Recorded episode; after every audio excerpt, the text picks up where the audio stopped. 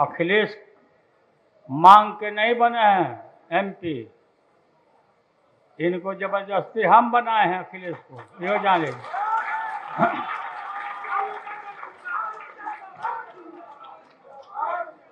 हम रांची जेल में थे मिलने गए थे। दूसरे के लिए गए थे, दूसरे के लिए एमपी बना दीजिए। कांग्रेस पार्टी से। हम कहेंगे तू ही बन जाओ और माननीय सोनिया गांधी जी को वहीं से टेलीफोन किया हमने। कांग्रेस के नेताओं को शीर्षस्थ नेताओं को फ़ोन किया। आरजेडी सुप्रीमो लालू यादव के इस बयान पर खूब बवाल मचा हुआ है। लालू यादव ने गुरुवार को श्री बाबू की जयंती के मौके पर कांग्रेस के कार्यक्रम में मंच से ऐसा बयान दे डाला जो अब राजनीतिक गलियारों में चर्चा का विषय बन चुका है।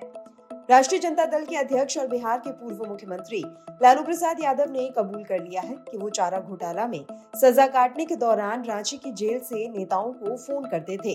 बिहार कांग्रेस के अध्यक्ष अखिलेश प्रसाद सिंह को उन्होंने जेल से ही सोनिया गांधी और अहमद पटेल से फ़ोन पर बात करके राज्यसभा का सांसद बनवाया था।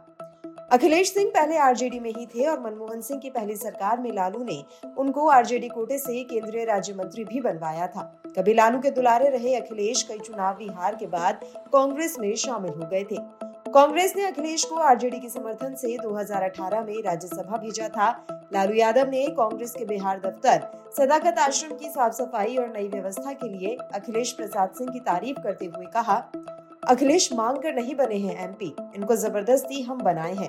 हम रांची जेल में थे और ये मिलने गए थे। सोनिया गांधी जी को जेल से फ़ोन किया हमने। आप भी सुनिए उनका पूरा बयान। अखिलेश मांग के नहीं बने हैं एमपी इनको ज़बरदस्ती हम बनाए हैं अखिलेश को। यो जान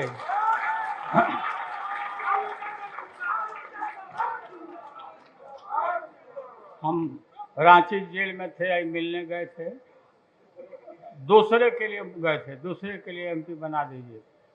कांग्रेस पार्टी से। हम कहेंगे तू ही बन जाओ। और माननीय सोनिया गांधी जी को वहीं से टेलीफोन किया हमने।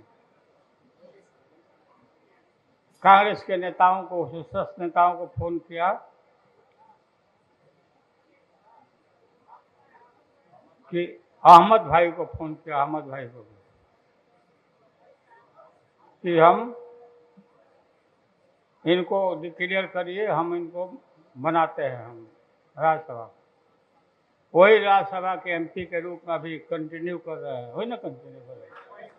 झारखंड की हेमंत सोरेन सरकार पर पहले भी लालू यादव को जेल मैनुअल के खिलाफ तमाम सुविधाएँ देने का आरोप लगता रहा है। ये बयान सामने आने के बाद अब बीजेपी ने हमला बोलते हुए कहा कि आरजेडी प्रमुख शुरू से ही कांग्रेस के दरबारी रहे हैं।